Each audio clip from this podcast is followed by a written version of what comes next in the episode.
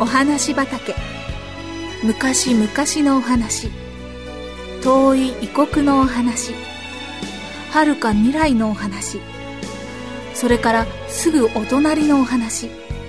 ほんのさっきのお話。今日はあなたに届けます。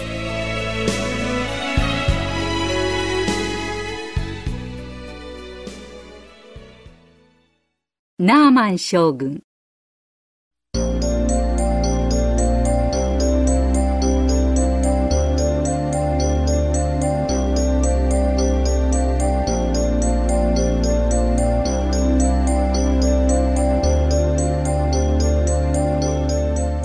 昔シリアの国にナーマンという将軍が住んでいました。そしてこの将軍の家に一人の女の子が働いていました。この女の子はシリアとイスラエルの国が戦争した時シリアの兵隊に連れて行かれたイスラエルの子供でした。女の子は奴隷にされたので家に帰ることができませんでした。他の女の子ならば奴隷にされたらきっとメソメソ泣いたりすねたりしたことでしょう。けれどもこの子は違いました。イスラエルの自分の家にいた頃から神様やお父さんお母さんの言いつけに従うように教えられていたのでナーマンの家に来ても真面目にご主人に仕えました。ナーマン将軍はシリアの国では王様の次に偉い人でしたが、かわいそうなことに重い皮膚病にかかっていました。女の子はそれを聞いたとき、大変気の毒に思いました。そして、イスラエルの国にいる預言者、エリシャのことを思い出しました。エリシャはいろいろな不思議なことをした人です。このエリシャなら、きっとナーマン将軍の病気を治すことができるに違いないと思いました。そこである日、将軍の奥さんに、ご主人様が私の国にいる預言者と一緒におられたらよかったでしょうに。ご主人の病気を治してくれたことでしょう。と言いました。奥さんからこの話を聞いたナーマン将軍は、早速シリアの王様の許しを受けて、美しい衣や金や銀を持って、召使い、馬、車を引き連れて出発しました。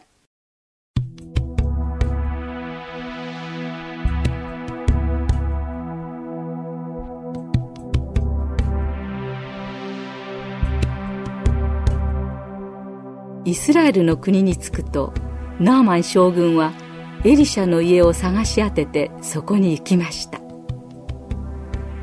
ナーマン将軍は前もって自分の行くことを知っているエリシャが自分を出迎えてくれるだろうと思いました。また自分の体に手を置いて神に祈って病気を治してくれるだろうと考えていました。けれどもエリシャはそのどちらもしませんでした。エリシャはただ召使いをやってあなたはヨルダン川へ行って7回体を水の中に入れて洗いなさい。そうすればあなたの体は元に帰ってすっかり良くなるでしょう。と言っただけでした。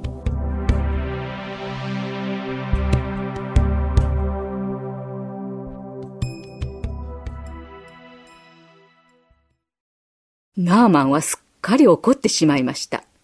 そして、いやしくもシリアの国の将軍がわざわざ来て頼んでいるのに出迎えにも出てこない。なぜヨルダン川までわざわざ行かなければならないのだ。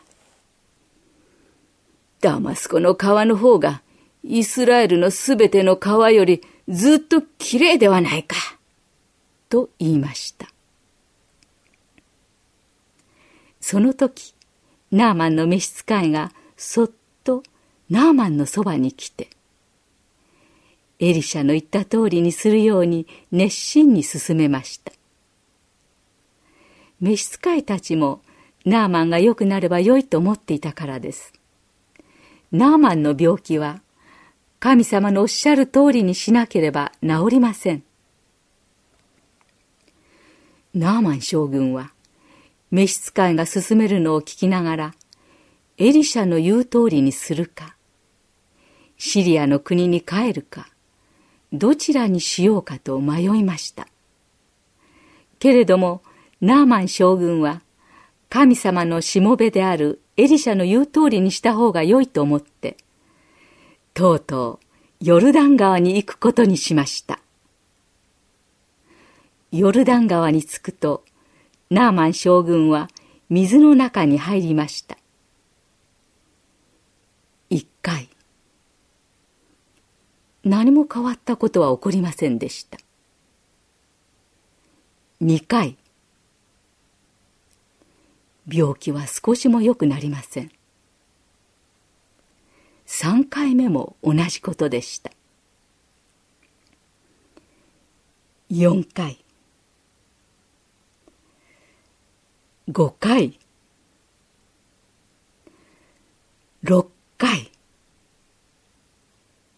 病気は治りませんでした。ナーマン将軍は水に入るのをやめて家に帰ろうかと思いました。けれどもそうだ。7階だった。と思い直してもう一度沈んでみました。そして水から上がると不思議にも病気はすっかり良くなっていました。ナーマンは大喜びしました。間もなく岸に上がったナーマンは天を仰いで叫びましたおお私の病気を治してくださった神様。私は今あなたのほか全地のどこにも神のおられないことを知りました。あなたこそ世界中でただ一人の本当の神様です。